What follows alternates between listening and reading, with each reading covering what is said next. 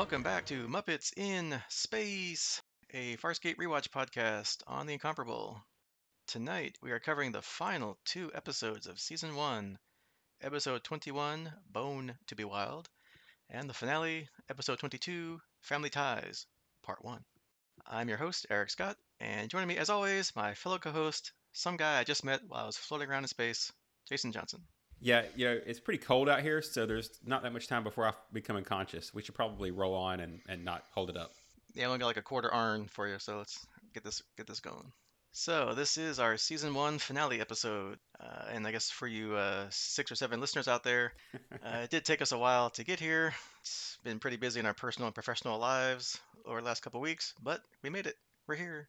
And we actually had a couple other surprises too. It seems that Amazon Prime no longer has Farscape Season 1 available, at least for Prime, for free. Fortunately, we both know a guy and could watch the final two episodes of Season 1.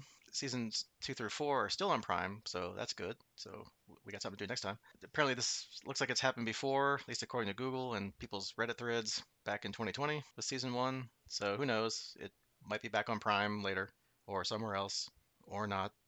That's the fun of streaming. What are you gonna do?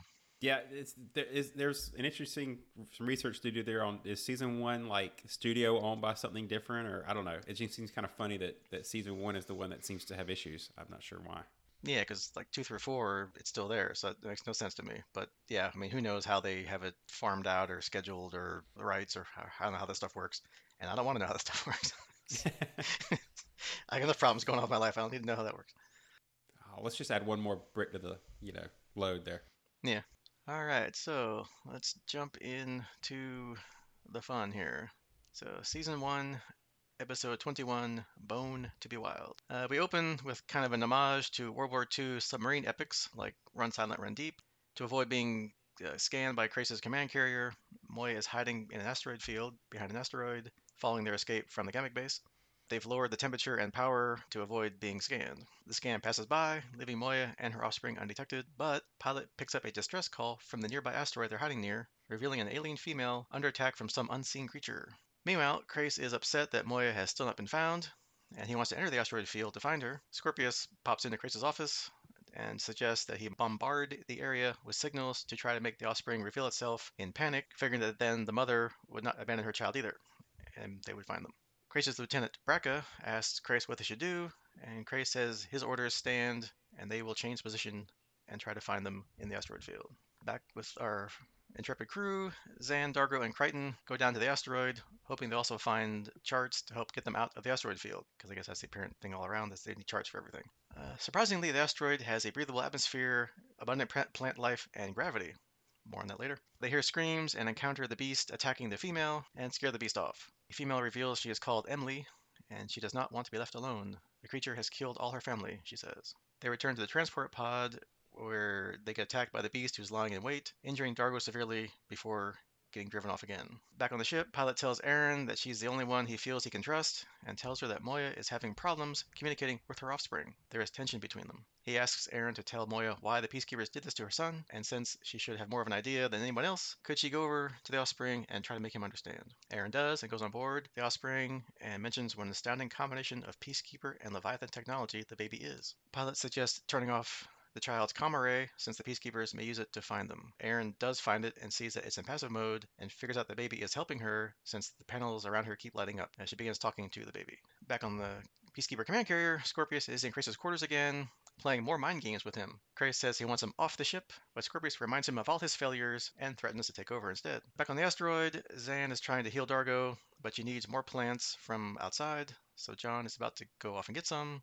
But oddly enough, weirdly enough, Emily begins to sniff Zhaan, saying her scent is different and she smells like outside. Zhaan reveals that Emily is right. She's also a flora. Ha! We knew it. We predicted this. we suspected this from prior episodes that Zhaan wasn't, I don't say organic, but wasn't um, carnivorous or um, flesh and blood like we are, that she was more like a plant. Uh, John can't believe that she's a plant, even though Dargo says, of course, everyone knows Delvians are flora evolved. apparently, flora species are quite common where they are in the universe. Emily detects that the creature is coming, and she runs off after it. Crichton runs after her, and when the creature comes, Zhaan disappears, camouflaging herself from the creature's view, like her own little personal cloaking device. Dargo's upset with John for allowing Zhaan to get captured. But Emily reveals she won't be eaten but taken to the beast's hunting ground and killed later. John and Emily go to rescue her, but when they find the area where they think she is, Emily starts getting hungry and attacks John. The creature suddenly appears and knocks down John, grabs his gun, and shoots at Emily as she runs away. The beast tells John he is not the enemy. Back in Peacekeeper World, Crais is angry that Scorpius is undermining him with his bridge officers, saying if his command were under question, then he should have been recalled. Uh, Scorpius reminds him point blank that, uh, yeah, you were recalled, and you're guilty of disobeying this order, as well as the murder of Lieutenant Teague. Remember your fun in the Aurora chair last episode? Where we revealed all the secrets that you had? Scorpius leaves as Crais is forced to realize that he is no longer the one in control. Aw, poor Crais. Back on the asteroid, the creature, whose name we find out is Bernie, says the atmosphere is thin outside, so he was way too out of breath to say anything to John. Earlier in the pod, he was trying to warn them that uh, Emily is a calcivore. She feeds on bone, or calcium, I guess, and would have eaten John. Bernie is a botanist who led a team on this asteroid, but Emily killed his team, including his mate. Peacekeepers are scanning again, so Aeryn has to reduce the offspring's energy signature, but he won't let her. Uh, she talks to him and makes him understand that though the peacekeepers in a way made him, he must trust his mother and trust her. And the offspring reduces power. Back on the asteroid, Bernie makes some of the plants that Zhaan needs to heal Dargo using a machine that creates a huge plant from a small sample, basically unminiaturizing the plant that was miniaturized. Bernie and Zhaan go off to heal Dargo, leaving John to protect the lab. When they're gone, Emily pops up. She wants to talk to John and tells him Bernie brought her ancestors to this asteroid to rid it of all herbivorous or herbivorous life, leaving only the plants. She says she knows she will starve eventually if she remains on the asteroid, as she has no more food, so she'll try to control the hunger if John provides her with a more regular food supply. Back on the offspring, Aeryn manages to charge the offspring's cannon in case of an attack and tells Pilot they seem to have an understanding. Pilot says communication between Moya and her offspring is improving. Rachel thinks Aeryn should stay on it in case of an attack, but Aeryn says she will not drag it into a conflict not of its making.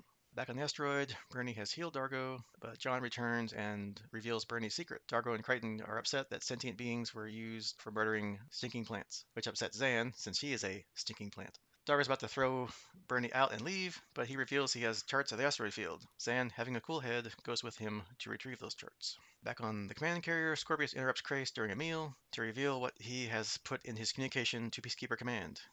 He's told them everything Crais has done and says he will see him personally stripped of rank and office. Scorpius reveals he is now taking command of the carrier, and a physical fight ensues. Scorpius displays his physical superiority and overcomes Crais and kind of like tosses him around the room there. John goes to the lab and finds Bernie injured. He says Emily took Zhaan. John goes after her, but then remembers halfway running through the forest that Zhaan doesn't have any bones, so why would Emily want to eat Zhaan? So Bernie was lying and he returns back to the lab. John confronts Bernie about Zhaan and finds that she's been miniaturized by Bernie's machine. After a brief fight with Bernie, John restores her, but during the fight, Bernie is caught by the, I guess, enlarging or reconstituting laser and gets sliced in half. Uh, Emily appears as John and Zhaan are about to leave, saying she'll die of starvation, so they let her feed on what's left of Bernie until the peacekeepers come. Back on Moya, the charts will allow them to exit the field, Aeryn tells John that the baby is amazing, and Pilot thanks her since Moya and the offspring are now getting along. She says she did it for the good of the ship, and Pilot reveals that Moya would like Aeryn to name the child.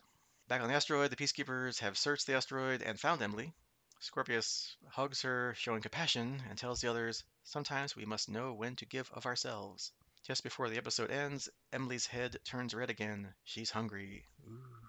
The end. Uh, some trivia about this episode. The actress who played Emily, Francesca Buller, is actually Ben Browder's wife, and uh, she apparently played a different character in each of Farscape's four seasons. So we'll see her again, but I guess not as Emily, apparently. Uh, this episode was nicknamed Monster Girl during production. The cast and crew continued to refer to the episode by that name long after filming was complete. Uh, some of the cave scenes were filmed in a garage at the back of Fox Studios due to overcrowding on the studio floor. Like I said, lots of sets built. The animatronics for Emily took eight puppeteers to operate, which is kind of crazy because she was like a basically in a full bodysuit. But okay, cool. Rockne O'Bannon and David Kemper, the creators and main writers and directors of the series, wrote the final two episodes together. O'Bannon felt that this episode was a fun diversion before the climax. He, uh, he continues, the idea for the episode was one that we had way early on and never quite found a plot for it. So we then decided that this would be the place to put it. The original notion was supposed to be a reverse on James Cameron's Aliens. There you've got a little girl, a sweet little cute thing who you're constantly protecting from the big ugly monster. What we wanted to do was have that sweet cute little girl and she's the monster. Uh, he also noted they had a tough time in Australia casting children because they didn't seem to have a very big field of child actors there. Uh, O'Bannon noted that the moment that affected him the most emotionally from the first season was when Moya asked Aeryn to name her baby. The look on Claudia's face, he says, is so perfect. There's no dialogue, just that look. It hit me in the heart. And finally, Gigi Edgley, who plays Chiana, is finally added to the opening credits, beginning with this episode. So I guess that proves that she's not going anywhere. So she's in the credits. All right, so to kick off our discussion, I just want to throw a call back to last episode and ask where the heck did Stark go? Is he wandering around Moya somewhere? Because picked him up from the Gammak base last episode and they all left. Where'd he go? That's one of the things that I thought was interesting, and I'm glad, I'm glad you mentioned it because honestly, with our hiatus in between these uh, last couple episodes, I forgot that he was even there. And as soon as you said that, I'm like, oh yeah, he was like in the last scene. So or next to last scene, I guess. Because anyway, he was he was with them on the ship, right? So do we have just this whole cast of characters that throughout the run of the show just start hiding in different places around Moya? And, you know, for the season finale, we just drag them all out, or the series finale, right? I mean, I mean, there's a spinoff here of you know Lost in Space on a Leviathan. I don't know, you know. Yeah, Lost on Moya, right? Yeah, yeah right. Land of the um, Lost, yeah, or Leviathan of the Lost. Yeah, that's right. yeah, because I'm like, okay, they might mention something or whatever, um, but apparently there was a, a, trivia note that I didn't put in just so I could make this little cute joke that they did have some line saying what happened to Stark, but they cut it out. So okay, whatever. Yeah, which makes you wonder. You know, is, is is this another one that we'll we'll stick in our back pocket that we may bring back, but we don't have to? You know, I mean, or we did it not work out? They didn't like the actor. There's all kinds of weird things you could pull out for for different things with that, but I feel like they're they're they've built themselves to such huge array of, of people where we're going. Are they going to come back? Are they going to come back? That just it's, it's kind of a funny side note as we go through the show.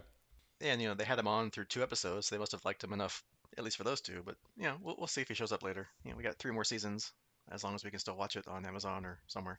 And uh, I thought it was kind of cute that the the two alien names were kind of like plays on human names, like Emily, like Emily, and Bernie, like B R N E, Bernie, like the real Bernie, like Bernard Bernie yeah, again, this is one of those cases where me watching it without subtitles on or anything, I I just thought that's what they were naming it until you know we started actually putting stuff down on paper. It's like, oh, it's it's you know a, an alien name, not a human name, because I just thought it was Emily and Bernie the whole show.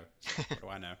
Yeah, I always put the subtitles on just because sometimes, like especially with older episodes or TV shows from like 20 years ago, sometimes the sound's not too good or whatever, or or my hearing, I'm old now, not that good anymore. So I want to make sure I catch all the dialogue and stuff, you know. So I put the captions on, and yeah, it was you know, M apostrophe L E E and B R apostrophe N E E. So okay, cute. And it also makes it easier for the actors to say the names too, and not some you know long weird name. Yeah, we're not we're not speaking Klingon here, right? Yeah, right. and just as a side note, since I've you know I've, I've watched at some point past this when I first started watching, and back then when I was watching, you know, John was always carrying like a sidearm with him, which up until I guess these last couple episodes, he really wasn't armed. Whether he they didn't want him to have a gun or wanted him to show him evolving and now realizing this is like a dangerous place that you know from here on looks like he's uh, you know always got a, a sidearm with him and i guess these last couple episodes he's not wearing his you know i ASA flight suit or his kind of Earth-like type clothes. Now he's more wearing clothing of that, almost era, like that side of the galaxy or whatever. Well, you know, even with space laundry, there's only so long that your clothes are going to hold up before you have to replace them. He's been in space a while. I, have not, you know, seen anything further than this, so I didn't catch up on the sidearm thing. But uh, without spoiling too much of future conversation about the next episode, he does have his hero speech that he's given to his uh, recorder, and during that, he holsters the sidearm. So I think they're definitely, you know, shooting for a transition in character there, where he's now accepted the role he has on this side of the universe, galaxy. Yeah, or just after the last 21 episodes of being constantly in danger, attacked, and shot at, that it's time for him to, like, okay, now I'm going to start shooting back again, I guess.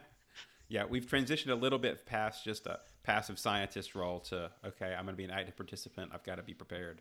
And uh, I guess, like I mentioned in the, in the recap, that, yeah, they first land on the asteroid, and I was kind of surprised that it was like plants everywhere, breathable atmosphere, and gravity. They later explained all that, at least the plants and the oxygen part that Bernie's people had seeded or planted or cultivated, you know, these plants in this in this asteroid for research and whatever else they're doing. Not quite sure where the gravity came from, but you know, at this point, you, you kind of have to hand wave this away as just okay, it's a fun episode. Don't try to get bogged down in science details because you're gonna just not have fun if you do that. Yeah, hand wave is exactly how I approach those kind of things. I mean, gravity's always one of my fun things I like to watch for in any space show because at a certain point you just kind of have to start ignoring it because if you have to stop and think about how there's gravity on each of these spaces where you need people to not float around, it can get tedious. So at a certain point, you're just like, yeah, it's space, future tech, you know, just roll with it. And I think this is one of those cases where they're like, you know, it's an asteroid. Don't think about the fact that it's an asteroid, not a planet. Just kind of go with it. You know, asteroids are just little planets, right?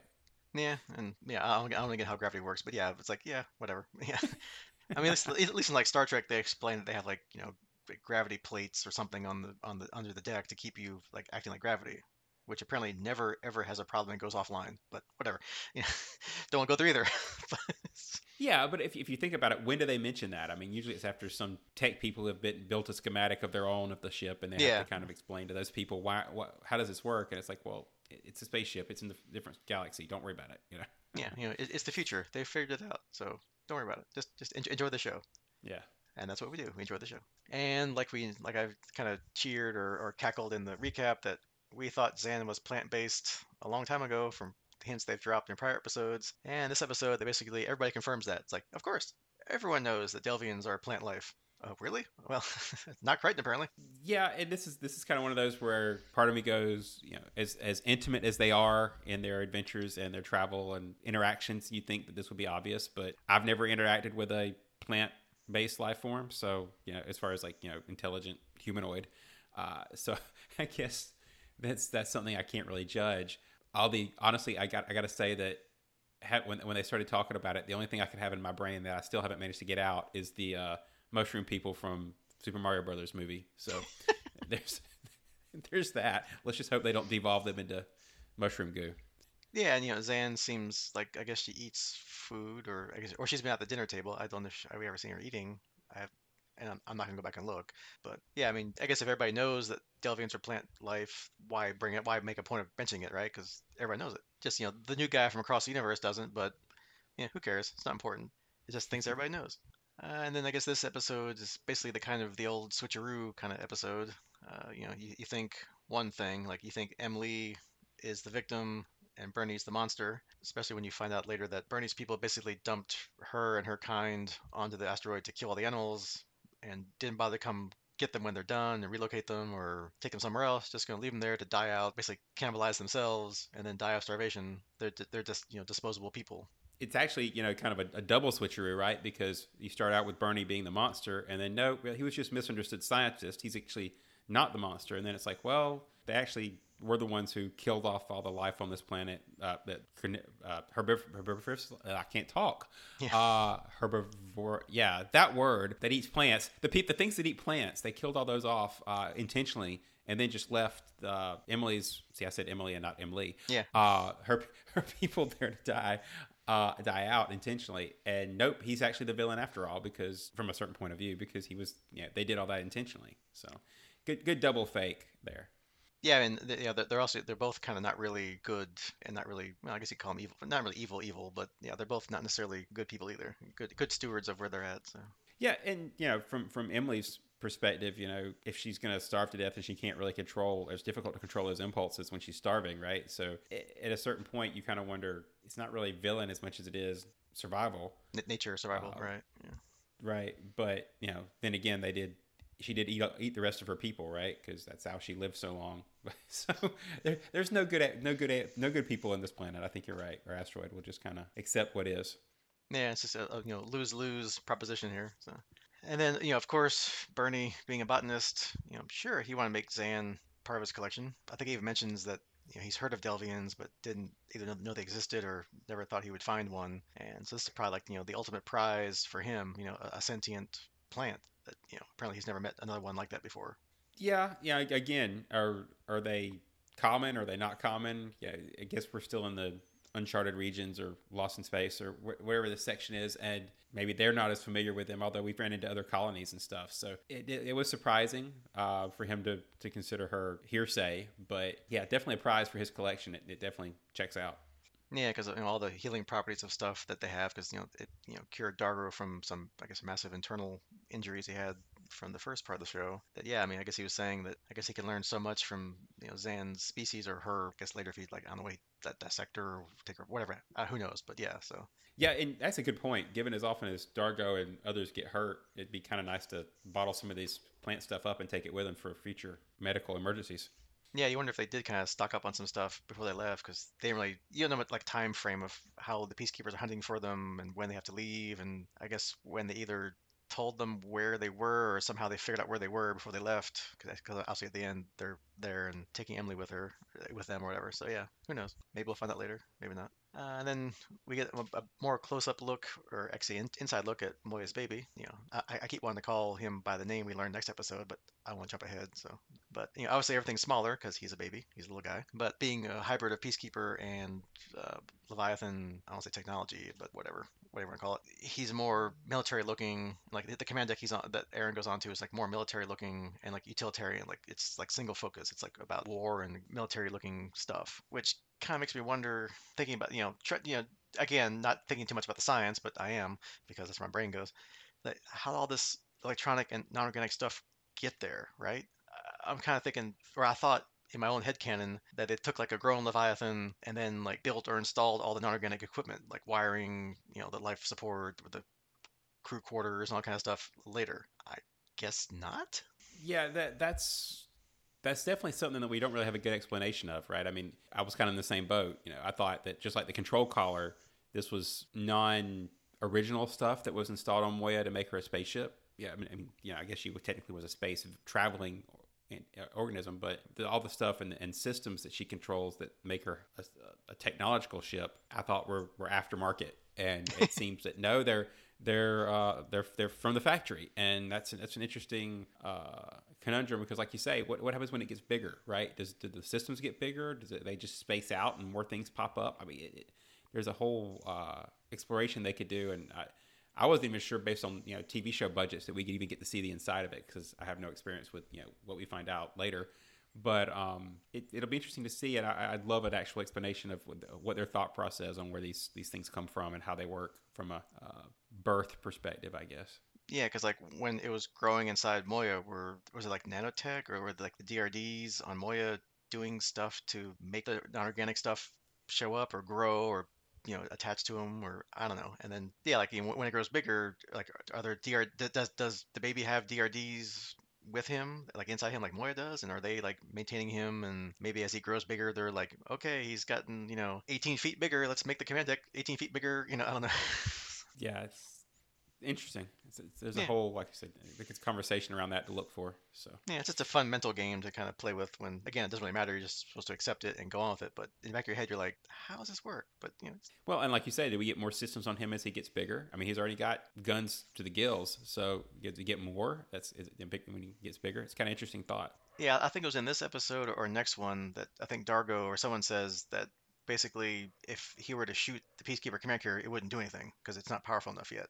So I'm guessing as he mm. grows older or grows bigger, he'll have more power and they'll get bigger. It'll, the gun will be stronger. I'm guessing. Gotcha. Otherwise, why have this merging of Peacekeeper and Leviathan if it's like, oh, it's just a little pop gun and doesn't do anything? So at some point, it's got to you know get more powerful, but who knows?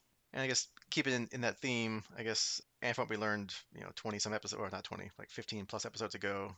Aeryn, who's still partially infused with Pilot's DNA way back, uh, that comes back in a good way. Pilot tells her that she's the only one that can get through the child, and get it to open up to Moya because she's both Peacekeeper and pilot, Peacekeeper and Leviathan kind of bridge, I guess, between those two worlds. So she's the best person to try to get the little guy to like open up and start listening to Mama. And her mixing of the fact that he's got Peacekeeper stuff mixed in with him, you know, the modifications does mean that he would identify with her more readily, right? Because she being a Peacekeeper. And kind of mild spoiler for the next episode, you know, we do find out that that he doesn't need a pilot. Um, so uh, before that, I was actually expecting her to be, you know, use that DNA to become his pilot, kind of. But it doesn't sound like he needs one at the same integration as Moya. So it'll be interesting to see if that that resurfaces or if they just kind of use that to say that's why we don't have another pilot Muppet that we need on the other ship, right? Yeah, because otherwise it'd be kind of a short, not season, but short episode. It's like, oh well, he, we, we can't control him. He just he runs away, and you know, oh well, you know. You only need one Muppet in space, not not multiples, I guess. I don't That's know, right. So. Yeah, we have we have Rygel and Pilot. That's enough. We don't need another. and evidently, Emily takes a good number of people.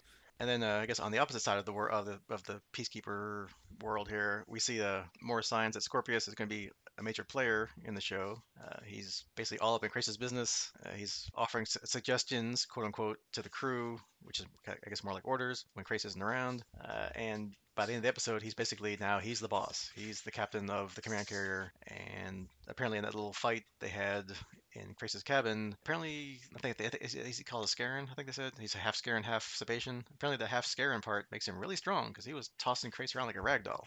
They're they're definitely slow rolling information about him out. You know, every time he's in an episode, we find out a little bit more. And like you say, now he's a hybrid and definitely has some abilities that we haven't seen from typical peacekeepers, right? So.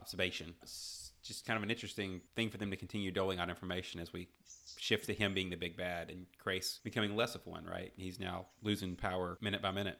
Yeah, because like Scorpius is kind of like your your all-in-one villain. Like you know, he's smart, he's conniving, he's strong. He's got some special senses apparently because he spotted Crichton last time. You know, he's sniffing people and knows things about them. Next episode, we'll see he can tell when people are lying or not, or at least some people. Or, you know, beings, I should say, not people. So yeah, it's kind of nice to see them kind of drop more hints about him and make him become the big, the big bad now, I guess. And evidently, him being a hybrid doesn't affect his status in the command structure. You know, they don't seem to have any prejudice, open prejudice about him because they don't have any trouble letting him take over. Yeah, that's true. It's a good point because before they've mentioned like the the purity or like the the racial purity of peacekeepers or Sebaceans, I guess. So yeah, it's kind of interesting that they let him run around, or either he's got something on everybody, or they're just scared to death of him and just let him do his thing. Right, but we've seen that on, on his carrier at least, you know, Crais is not scared to make people disappear and has has more control over his people than we seem to see in other peacekeepers. But uh, this guy handled that neatly. Yeah, and he seems like not like the the you know I'll kill you commander like Crais was. He's more like reasoning ish with Crais's subordinates. Maybe that'll change once he now he's in command. Maybe he'll eventually have the iron fist kind of thing. But for now, he's like the more sane of the two commanders, I guess. Right. So. Right. And I guess as we exit the uh, episode here, uh, I kind of liked how Dargo basically gets Emily to, to back off by letting her know that you know, hey, you know, if you just don't, you know, don't eat us for a little while longer, if you can do that, and there'll be a whole bunch of new people coming that you can feed on, you know, the peacekeepers. so, and at the end, sure enough, Scorpius, I guess, takes her with him, I guess, or he says they will, because you know he's like, you know, we should be compassionate or whatever. And although he kind of also smells her, so does he know something, or did he did she fool him somehow? Is that the way he was trying to figure out what she was and think she's fine? So that's why he says we'll take her back with us. I don't know. I'm, I'm sure that'll be the one of the first things they, they cover on the next episode. You know, she'll be right there at the beginning. Yeah, because you know now they've taken somebody else off a, a, pla- a planet with them, so I'm sure we'll see the next time, right? Right. I mean, Th- yeah. that- that's, that's how it works, right? If, Yeah, if, if, pick you- up pick pick up right where they left off. if they're in the final scene of the last episode, they should be in the first scene of the next episode. That's how it should work. Spoilers. I don't think that's going to happen. Yeah. Somehow I think this will be deja vu all over again, but we'll find out. And and that sounds like a good jumping off point to go ahead and step into season one, episode twenty-two, Family Ties, part one. Uh, we open with Moya still trapped in the asteroid field from last episode, but there's now a bigger problem. Rygel has taken a transport pod and is headed toward Crais's command carrier. The rest of Moya's crew aren't happy. Apparently, His Eminence is out to strike a deal with Scorpius and Crais. That seemed to come out of nowhere, but we'll continue. Crais, meanwhile, wonders why Rygel is on his way to them alone, and Scorpius remarks that perhaps he wants to become part of Crais's collection, uh, referring to the Hynerian trophies in Crais's quarters. Crais thinks it's all just a game to Scorpius, however, he denies it, saying he cares a great deal about one thing the wormhole technology that Crichton holds. Lieutenant Braca brings in Rygel, who says they want the Leviathan, its gunship offering, and the defector Aeryn Sun, and especially John Crichton. Are they interested? Yep, time to make a deal. Back on Moya, Pilot has plotted a course out of the asteroid field using the charts from Bernie, but Moya refuses to leave her offspring, who cannot starburst. It can't use its weaponry effectively until it's fully grown, and John tells Aeryn and Dargo he will not be taken alive by the Peacekeepers. He's been in the Aurora chair, and he will not go back. He asks what would happen if one of them pretends to dock at the command carrier, but at the last second drives the transport pod straight into the bridge. Aeryn says it won't cripple their operations, but Crichton asks what would, would happen if it's loaded with explosives. Back on the carrier, Crichton is now having a full meal when Scorpius says he could easily put Rygel in the chair, but is told it will not work, and Crais agrees that a Hynerian would die instantly. Uh, Scorpius then agrees that he will exchange Rygel's freedom for Crichton, saying the rest is insignificant.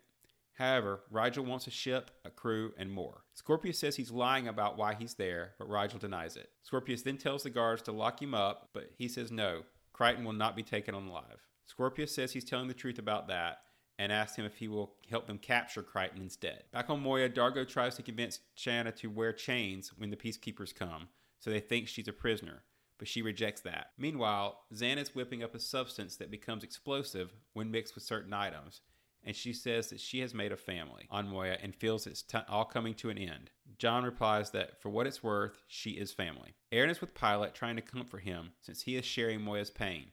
He says that they have grown close in their time together and her prowler is still on board so she can leave and not be captured. She tells him that she's not going anywhere and when she finally has a name for Moya's son, she will give him one. It will bear proudly. It's her honor. John is trying to record a message to his father. Hey, that sounds like something we remember from prior episodes, right? But uh, he can't find the right words for it. When Aeryn walks in on him and tells him how lucky he is because she knows little about her mother and even less about her father. On the carrier, Crais walks in on Rygel, who's having a bath, and says he must discuss Rygel's future. Scorpius has ordered his execution and asks if he really thought he could strike a bargain with a Scarran half breed. Rygel asks if why Crais is telling him this, and he says that they're in similar situations, but he wants to survive. Rygel returns to Moya, and the others fear it's a trap, even though he was not followed. Dargo, Zhaan, Crichton, and Aeryn all point their guns at the door as Rygel hovers in, saying not to shoot. He tells them not to let their reaction to what they will see next include weapons fire, as Crais walks in behind him. Crais then says he asked Rygel for asylum, and asked to be placed in. He then asks to be placed in a cell so that he won't be harmed. Dargo takes exception to his presence and beats on him until he reveals that Dargo was wrongfully imprisoned. Crais knew that Dargo was not guilty of the murder of his wife, with Aeryn telling him it was actually her brother, a peacekeeper, who committed the crime, but Crais says he couldn't reverse his conviction. Crichton considers this an easy answer, but Crais counters that they are all proof that life isn't fair. Crichton says if life was fair, Crais would be dead. Rygel tells Zhaan and Chiana what he saw. It was no act. Scorpius was in control of the command carrier. Rygel recognizes Crais' value, but Zhaan says he went to sell them out. Rygel replies, You bet I did, but I didn't. Dargo and Aeryn are preparing the explosives when they say they have come to rely on each other, and she wishes she'd been able to see his son. He tells her he misses him more every day, and she says he has his father's blood, so he's probably just like him. John is watching over Crais, saying he wants a human male to male conversation, and this is close enough. Crais says he understands now that John didn't purposely kill his brother. He thought about, at first, it was about his brother, but somewhere along the lines, it became about him. Later on, Crais is telling the crew that Scorpius will attack as soon as he detects the transport pod, destroying it once they detect explosives and before it hits. Dargo mentions that there's one thing he values more than anything Gammak Base. They could ignite the moon's oil surface and destroy it as a distraction, allowing their escape. Someone will have to fly the pod. Crais says it won't work because there's one thing Scorpius values more than anything, and that's Crichton. Dargo volunteers, Jana, then Chiana sees John saying she knows he will go too. He says that that's what Scorpius wants, and she thanks John for saving her life, giving him a goodbye kiss. He says one day she can return the favor and save somebody else's life. Lieutenant Braca tells Scorpius that Peacekeeper Command has deemed Crais irreversibly contaminated. Scorpius is now in full control. Scorpius's orders are then to cripple the Leviathan. If the offspring responds to their signal, bring it in or else destroy it. He says everyone but Crichton is dispensable. Crais and Aeryn are on the, life, on the offspring, and he says it's amazing. All other attempts to breed one have failed, and it must have been because they were in captivity. The offspring could have a pilot, but it doesn't require one as it responds to direct voice commands. Aeryn and Crais agree that it should be left out of their conflicts. John says he allows Rygel to have possessions if he doesn't make uh, his possessions if he doesn't make it. Rygel says he can be selfish, but please don't hold it against him. Uh, Chiana, meanwhile, has cooked everyone's favorite meals as appreciation for all they've done for her. In the meantime, John leaves the message to his father, saying he thinks that his time has come, but he's not afraid. His dad did good. Zhaan blesses John and Dargo, and they all say their goodbyes. Dargo gives the hollow image of his wife and son to Zhaan so she can give it to him, her, his son. Aeryn tells them that if they get it right, the peacekeepers won't notice them and she'll be there. The peacekeepers detect the transport pod, but Scorpius won't change course until they know more information. Dargo and John are in the pod, and Pilot wishes them luck. Initial peacekeeper scans reveal a Luxan and human on board, so Scorpius changes course and says he wants the prisoners alive. John arms the explosives while Pilot tells Aeryn, who's in her prowler, that the offspring is not responding to Moya. She tells him to call it by its name, Talon, which is her father's name. Lieutenant Braca reveals that there are explosives in the pod, and Scorpius says if they ignite the old surface of the moon, the base will have to be evacuated. Dargo says it's time to go, and John says he loved hanging out with him, giving him his dad's good luck charm. They exit the pod, leaving them drifting in space. Aeryn has to get them, as Dargo can only survive for one quarter of an arm uh, without a suit, which he's just kind of free floating there. The transport hits the moon, and the surface ignites behind them. Crais has boarded Talon, and Aeryn can't get John and Dargo as there are too many prowlers around. Aeryn orders Crais to leave, telling him it's wrong to remove the child from his mother, and Crais reminds her, however, that this is exactly what happened to both of them, and tells Aeryn that he'll be interested to see how their relationship develops away from the Peacekeepers, on the off chance she manages to survive her current situations and they ever meet again. With that, Talon flies off with Crais back into the asteroid field. The command carrier is moving in on Moya, but no one, including Rygel, wants to leave the others. Moya refuses to go without Talon, so John speaks with her, saying her only chance to rescue her son is to save herself first, and thanks Moya for everything she's done for them. Watched by Dargo, John and Aeryn, Moya then starbursts away, and Dargo falls unconscious. With Aeryn unable to rescue them, John and Dargo remain floating in space. To be continued. A uh, little trivia about this episode uh, the final shot of the season with the burning planet was something David Kemper had in his mind. I wanted to do an episode at the end of the season with Crichton and Dargo floating in space while a planet is burning behind them. I had to fight for it, but we ended up doing it. The extended time allowed the visual effects house enough time to configure to figure out how to achieve the shot. Anthony Simcoe remembers the final moments of the season being filmed, especially the last shot of Dargo's hand letting go of Crichton's good luck charm. They brought down the whole crew, the creature shop, construction, and all of the admin and production. So there were hundreds of people standing around watching us do this last simple shot. There was big applause and champagne. It was a touching moment. Also, in a big curveball, Crais asked for asylum aboard Moya. O'Bannon proudly states, That's, again, something that you would never have seen coming. There were shocks and surprises that were incredibly delicious. It's tough to do, and things like the Crais reversal are why the audience seemed to really appreciate Farscape. When the episode was being filmed, Farscape had not yet been renewed for a second season. O'Bannon recalled, We didn't know we had the second season, but we had been well received, so even if the numbers weren't real high, we were higher than the other stuff on the Sci Fi channel. So the word was that we would be back. He continued to point out, obviously, the cost factor every season was an issue, so that was always a potential stumbling block. But we did not leave the season knowing we would be back. If anything else, we felt we'd done really good work and we were really proud of what came out of a lot of time and effort. This was the final episode shot at Fox Studios in Sydney. The stage was required for shooting Star Wars Attack of the Clones. The production moved to an old customs warehouse at Homebush Bay. Also, this episode was John Eccleston's final work as Rygel's puppeteer. Ben Browder and Claudia Black later appeared in a Stargate SG1 episode of the same name. SG1 Season 10, Episode 18, Family Ties. Without the Part 1, though, I guess. Yeah, right. So, still your first question there. In keeping with my uh, the what we said last episode about where'd Stark go, where'd Emily go? I know. I mean, that was like the, literally the last sequence of the last episode. Is you know they're hugging Scorpius. He's like, take me with you. Great, we'll take you with her. Okay. It's been a whole hour of watching, or 45 minutes of watching a TV episode. No name drop. You know, they name drop Bernie, but Emily's AWOL, or she's now she's lost on a, a peacekeeper ship. Well, what I what I picture is there's a spinoff here where everybody's all these missing characters are just sitting around drinking coffee together, right? You know, they have like a little uh, Ten Forward somewhere on one of the ships, and they're just all kind of hanging out. Characters in cars having coffee or something. Is that? characters in Leviathans. I don't know. Yeah. Uh, there's something there.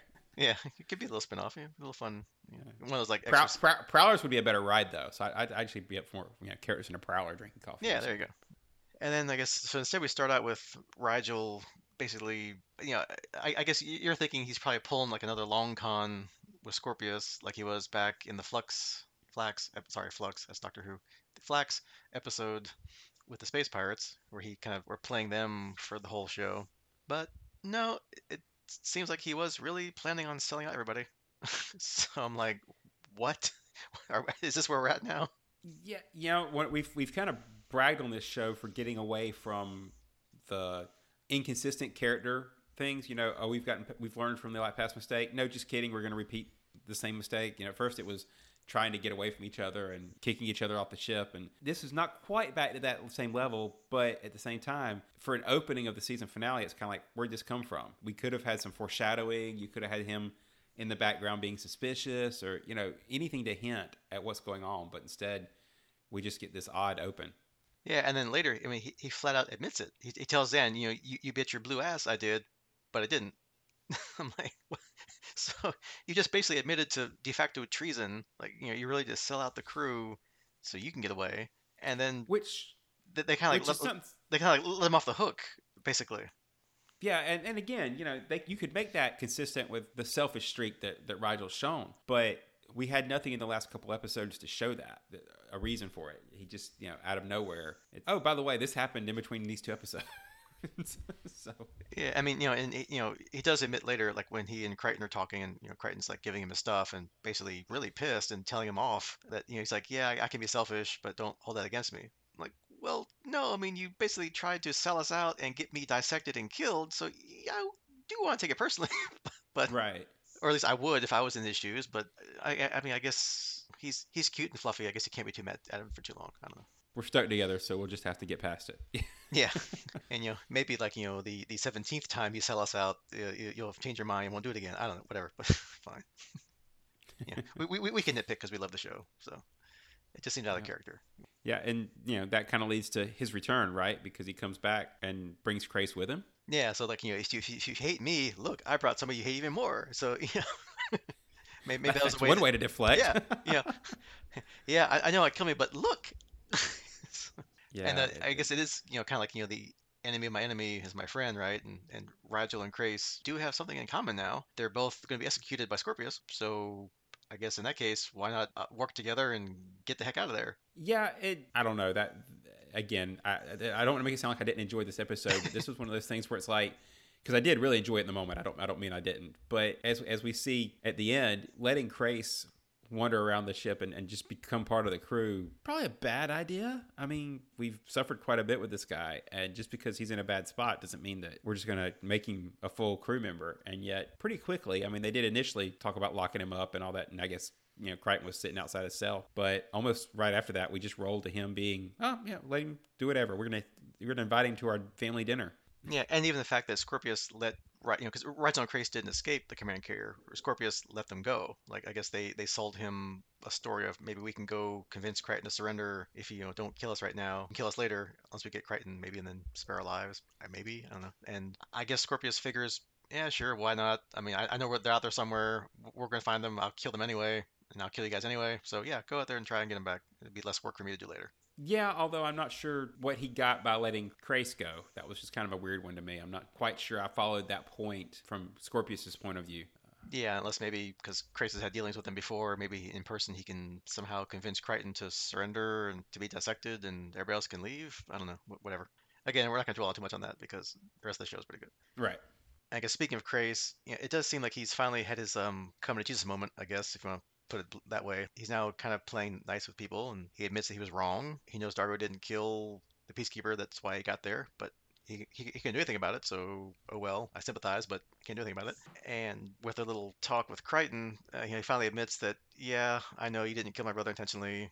It's just, it's, it's my problem, not your problem. So again, with all this being said, he definitely should be a, a trusted crew member at this point with no chance of betrayal. You know, he's he's he's seen the error of his ways. He's he's repented. So yeah, well, no, like I said, we're gonna have this big family dinner that Chiana made. Well, we'll bring him along and let him, you know, sit down and break bread with us Yeah. to keep with the biblical. Right. But hey, he said he was sorry, so sure, open the cell, wander around where you want. You're sorry. Right. Yeah. All good.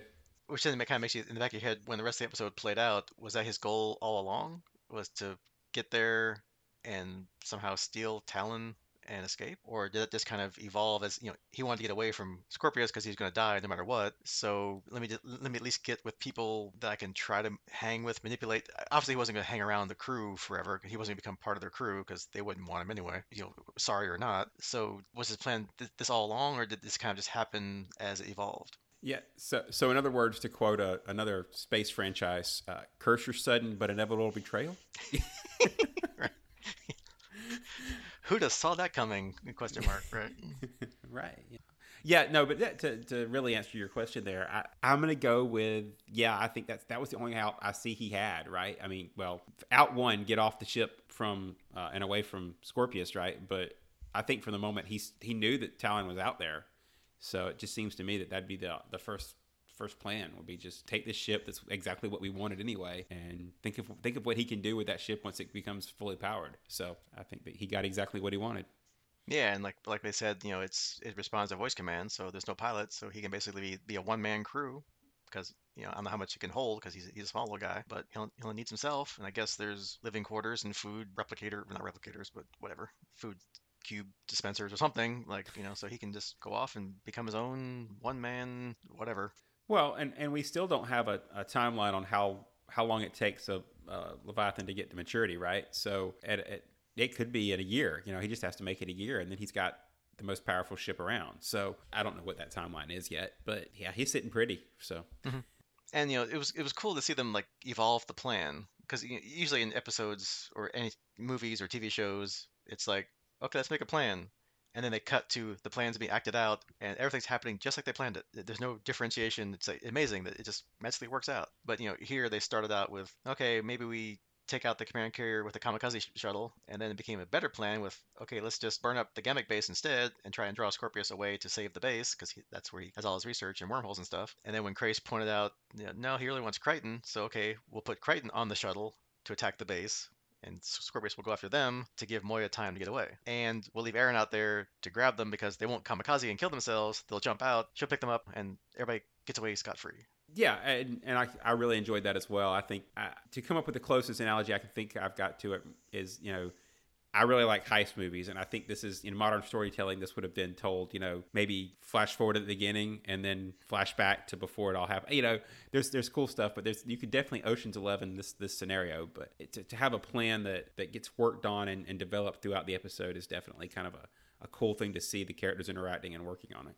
Yeah, and you know, just because of this is the time when they do like season-ending cliffhangers and stuff to draw you into the next season, it doesn't quite go as planned. It goes like 99% according to plan, or 98% if you want to include Talon leaving, betraying, surprise, inconceivable. And he leaves, and then they're stuck out in space since they can't get to them. So, you know, it didn't quite go as planned, but it's almost perfect. Yeah, and it gives us somewhere to pick up from next time, right? So. mm-hmm. And then, because they had lots of time, it, this wasn't like action packed, but they had lots of time to prepare for you know what they thought was like a suicide mission. So they had lots of good, you know, character development, good character interaction, showing how they've grown over the last 21 episodes, right? Like he had like Crichton and Rygel having their little scene, like, you know, you can take my stuff. And Rygel's like, well, no, no, I don't want them. No, you can have them. You know, yeah, I'm selfish, but, you know, whatever. And, and then Vince is like, okay, sure. We got Chiana cooking everybody's favorite meals. So we got yet another giant scene of everybody gorging themselves on 500 pounds worth of food. Chiana's trying to give herself to John. He's like, no, you can kind of like pay it forward, save somebody else like I saved you. So that, that little like, nice little cute scene. John recording stuff to his dad, like his final goodbye, and him and Aeryn talking about his dad. Like, is it the same? Is, is he like the same guy that we met, who was the alien in this time, but was his dad like the alien because based off John's memories? That you know she likes John's dad basically. We had Zhaan blessing D'Argo and John, which they kind of remarked that you know chicks dig that. I guess I don't know whatever. whatever. Mm. yeah, it was a cute whatever. And then you know D'Argo giving the hollow of his wife and son to Zhaan to give to them someday. So there's kind of like lots of like closure as if they weren't going to see John and D'Argo again, and they wouldn't see them again. You know, so it's kind of nice to see how they've they've bonded together as a as a family. Like John said that you know Zhaan's family, right? Before yeah, and I'll, I'll add to that list the because uh, this was probably my favorite interaction of the, the set was the uh, John and D'Argo on the ship, right? As they're wrapping up, and they're like, "How you feeling?" He's like, "I have to pee," you know. Yeah. and then it and, and then it, you know when they get ready to go, and he gives him the the keepsake, and he's like, "You know, it's been great hanging out with you." You know, you get you get some closure on how close they've become too. So that was probably my number seven on that list. So yeah, and how Johnson's like, "This has kept me safe all this time," and D'Argo's like, "Has it worked?" He's like, "So far." or whatever, something like that yeah, I'm still here. He was like, good enough for him. That worked. Yeah, you know, like, good enough. Sure. All right. Yeah, and like you know, he's he's holding on to it in his hand while he's out in space. You know, he didn't put it around his neck or anything. He's like he's you know holding on to it to give that nice. Yeah, and he kissed it when he got it, right? So yeah, to get that nice scene when he finally passes out and he like his hand opens up and the the chain drifts away. Which again, space maybe not, but whatever. It's dramatic. You know, it's cool. You know, I'm sure John has it at the beginning of the next episode because that's how we do it. But yeah, uh, right. Aeryn, Aeryn picked that up first before she picked up them. So yeah, priorities. You got you got to get the keepsake first. Right. But yeah, I mean, I think I think they definitely did a great job of putting a bow on how close the crew become. Given it's like you said, we beat to death. I think the the opening episodes of the season where they were all trying to leave each other, right? It's just as soon as anything can happen. Oh, I left you here. I left you here. I left you here. And um, yeah, we, we we definitely have become family, and that's that's good. Now now the next season can move on from that, and we can we can go forward. We've got the family ties set. Aha, got to use the, the title. Hey, there you go. Yeah, they didn't mention it, so we, we can name drop it ourselves, right? So. That's right. I'll just throw that out there. All right. So before we get into the season wrap up, what did you think about these two episodes? You know, I think I think we got a really good season finale. The Bone to Be Wild. I had a few bones to pick with. uh, no, I, I, mean it was an enjoyable episode, and as a one-off, it was fine. And again, I, I, it wasn't that I didn't enjoy it. I, I think I got a little frustrated with the lack of follow through, like we say with some of the other episodes. You know, we've got characters disappearing, we've got characters from the end of this not disappearing. It makes you wonder how important that episode was. You know, it, it seemed to be just kind of a, a, a throwaway if you if you look at it because we could have totally skipped it other than needing to get the maps from Bernie which again didn't we fly into this asteroid? So why do we need a map to fly out? I'm I'm not 100% I understand charts in this show. But moving past that episode the second one more than made up for it. Yeah like you know it's an asteroid field. Like there, there it, it, it's it's a finite length or width, depth, whatever you want to call it, you know. So it's like at some point just keep going that way and away from, you know, the peacekeepers are over here, go the opposite direction, and eventually you'll get out of the asteroid field. Unless the charts have here's where the big ones are, here's where like so you can avoid you know, hitting them, but then Moya has sensors to find them too. But whatever. Yeah. Mm-hmm. Go slow. I'm not. Sure. But I mean, it was a nice change of pace, I guess, compared to the prior like action, torture, you know, threat, escape kind of episodes. So they got to at least while they're hiding, so they can't go anywhere. They get that, but so they'd rather just have a whole episode of them being stuck on a ship, saying like, you know, shh, be quiet, they'll hear us. They at least got to do, do something. Yeah, and, and you, that's a good point. You know, maybe if I'd have binged these back to back to back, it would have been more of a breather that we needed. Spaced out like we're watching these, I didn't really feel that. So maybe that was that was something that happened in production that I just didn't feel.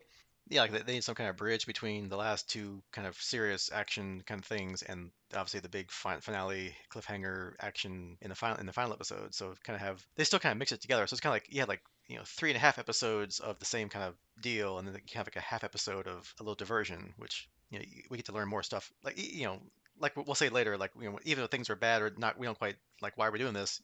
They at least put nuggets in that make you want to watch it. You know, we got, we got, we got to learn about Zhaan being a plant, which we proved our theory. More good character development and you know stuff learning about the peacekeepers and Crais is basically getting subverted and losing everything he's worked for. So it, it was nice to have you know kind of like a more like a more more plot than action or more more development than action i guess that's very true and like i say i, I think maybe my approach to it maybe it suffers a little bit from being right behind a couple of really strong episodes and then right before the f- season finale so it probably was a lose lose you know i don't know that anything you put in that slot is going to hold up as good as the ones before it and after it and of course, we have the finale where they're pulling out all the stops. Got the big visual effects splurge of you know Crichton and D'Argo floating in space behind a burning planet backdrop, which looked really cool. We end some plot lines. Crais and Crichton, I guess, burying the hatchet, so to speak. Aeryn and Crais, kind of again, not so much her like basically like, haha, you're stuck in a chair, screw you, I'm out of here. They at least had some kind of follow up conversation to that, at least that they kind of had understanding, right? And then we open up you know new plot lines what happened to Talon? Scorpius is now in charge. Where's Stark and Emily? You know. yeah, I, I, think it's pretty obvious that I really enjoyed this episode. I'm a, I'm a sucker for season wraps, so this is you know right up my alley. I'll be straight up and say I did not expect there to be that much of a cliffhanger, even though it was labeled part one. I get that, but I guess a lot of shows, especially if you don't know you're getting renewed, don't usually leave as much out there. And this one surprised me by how much it left floating in space in front of a flaming planet or moon. So, you know, it was great. Literally floating in space in front of a burning. Yeah. Literally. Hey, you know, we we paid for that shot. We're going to use it as much as we can. So. And maybe we'll see it. Yeah, and I maybe we'll see it at the beginning of next episode. Who knows? I don't know. Well, that or it's going to disappear and be hanging out with the other guys getting coffee. But that's uh, right. There we go. So we got we got Stark, Emily, and a burning planetoid hanging out over here somewhere. Don't, don't don't don't go over here. Nothing over here. Nothing to see here. All right. So we've made it. Eleven episodes for us. Twenty-two episodes total. I guess I can do my little prepared spiel here for my review of season one. Good, because then I can just agree with it. Yeah. Which I guess blows the thing that you know we're just doing this off the top of our heads. It's all scripted. We just no. no. Spoiler alert: We're bad at reading a script. That's right. As if you haven't figured out by now. although we're getting better, you know, as the more we do this, we get better at making fun of having a good time with this sort of thing. but yeah, so my, my basic recap or review of season one here, at least for me, because I think I mentioned on and off that you know, I've seen somewhere season two and beyond is when I started watching it, you know, 20 years ago. So I, I never saw season one, so I never got to see how it started, like you know how things evolved, like how Crichton got where he got, meeting the crew for the first time, you know how they became this well-oiled team when I started watching, because everything everything when I started watching was on all cylinders. Like, everything was going. It was it was the comedy, it was the action. They were you know friends. They would die for each other, you know all that. So it was great to see how that all evolved, because by the end of season one, that's where we are. I mean, this is the template, as I said in prior episodes, for what I remember about Farscape: the comedy, the action, the team building, the occasional "I hate you, I, I like you," you know, you know, you sold me out, you didn't, you know, whatever. Uh, so it's great to see how that built, basically episode by episode, throughout the whole season. Compared to some other TV series first seasons, this was, I think, pretty solid. You know, you can think of, you know, things like the first season of Next Generation, which I mean, obviously everybody's gonna watch it because it's Star Trek, but then they, had to build all that camaraderie and all that stuff too, like this. But I think this first season was better than TNG's first season, I think, in that respect. And I guess 22 episodes in, there really weren't that many bad ones, or ones that we were like, this was just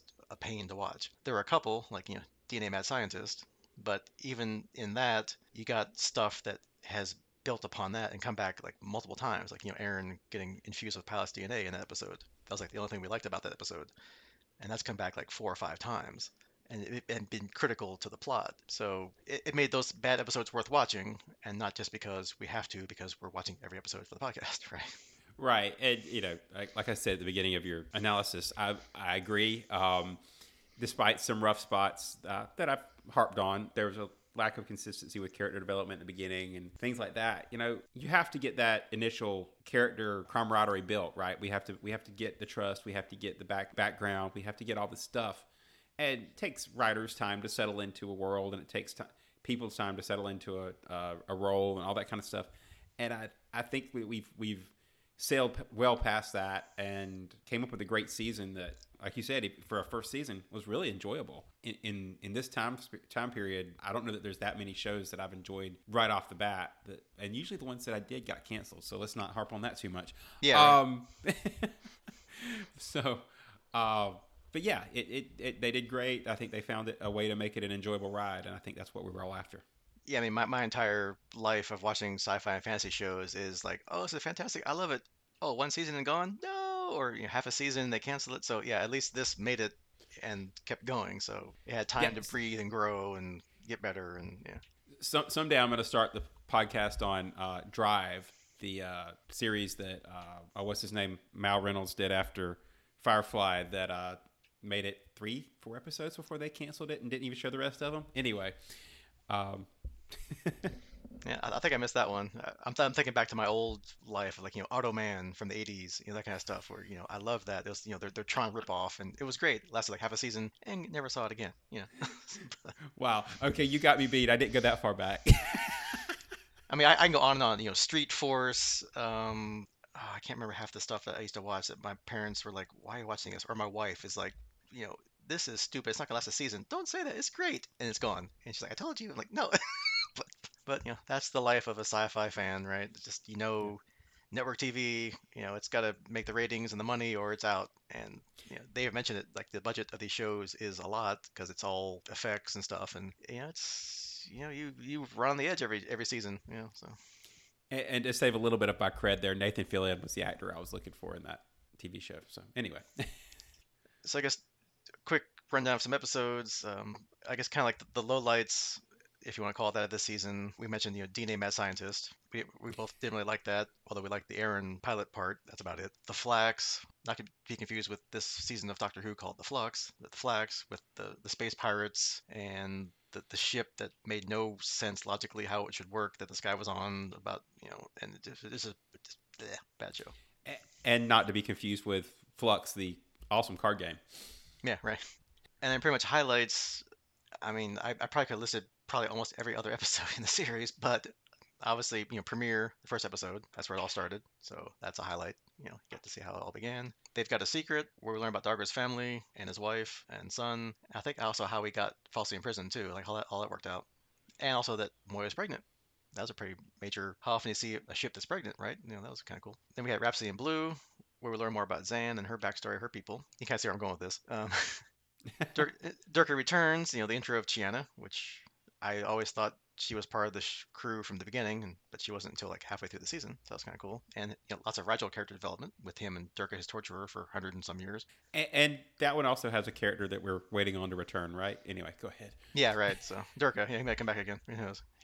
Durka returns, returns. Yeah. A human reaction where wormhole aliens set up this like holodeck with Crichton where he goes home, sort of. So it was like a kind of like a good Earth story of like what would happen if they came home. So that was cool. Lots of good character development because they were they were really there in the holodeck thing. Plus, we get to learn that the aliens know all about wormholes, so that, I'm sure they'll show up again later, maybe.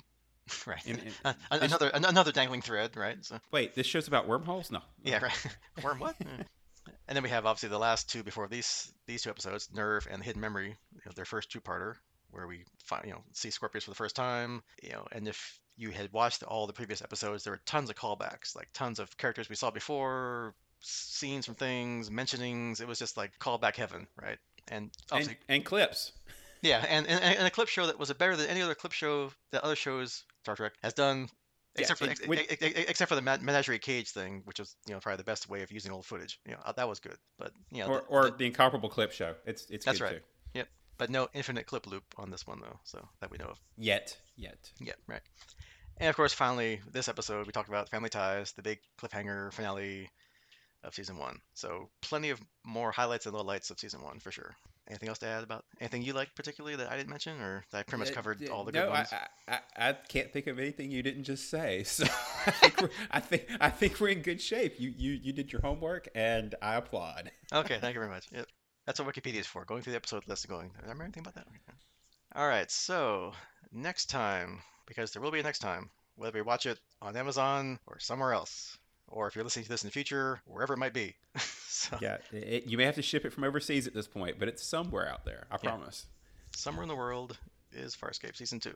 So we're gonna watch episode one, Mind the Baby, which is part two of this duology, I guess, of the season one finale, and episode two, Vitus or Vitus Mortis. I don't speak Latin, so it's either Vitus Mortis or Vitus Mortis. I don't know. Anyway.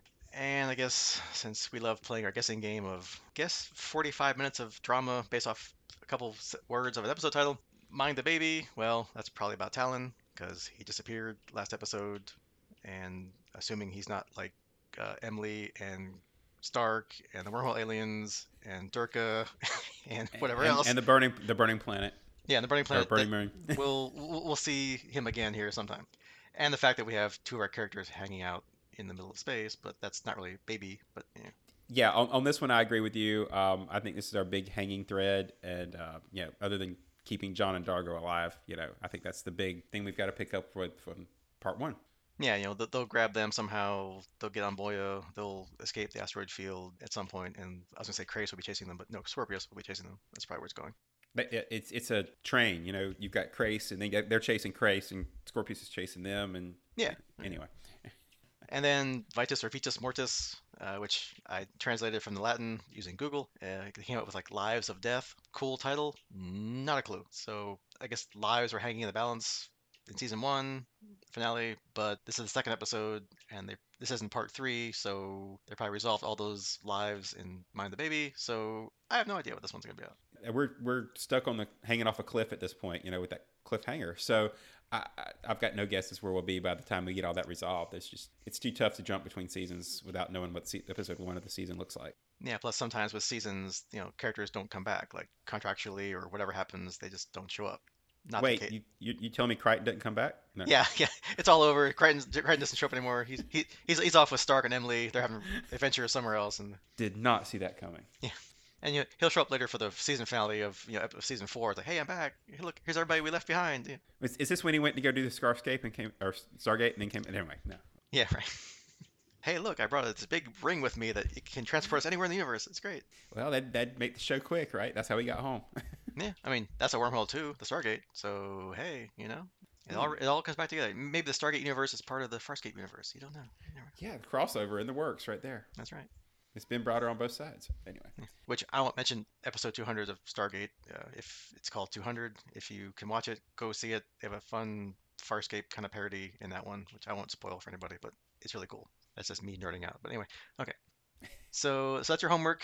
Season two, episodes one and two. Find it where you can find it. Watch it where you can watch it. And we'll talk about it next time. See you later.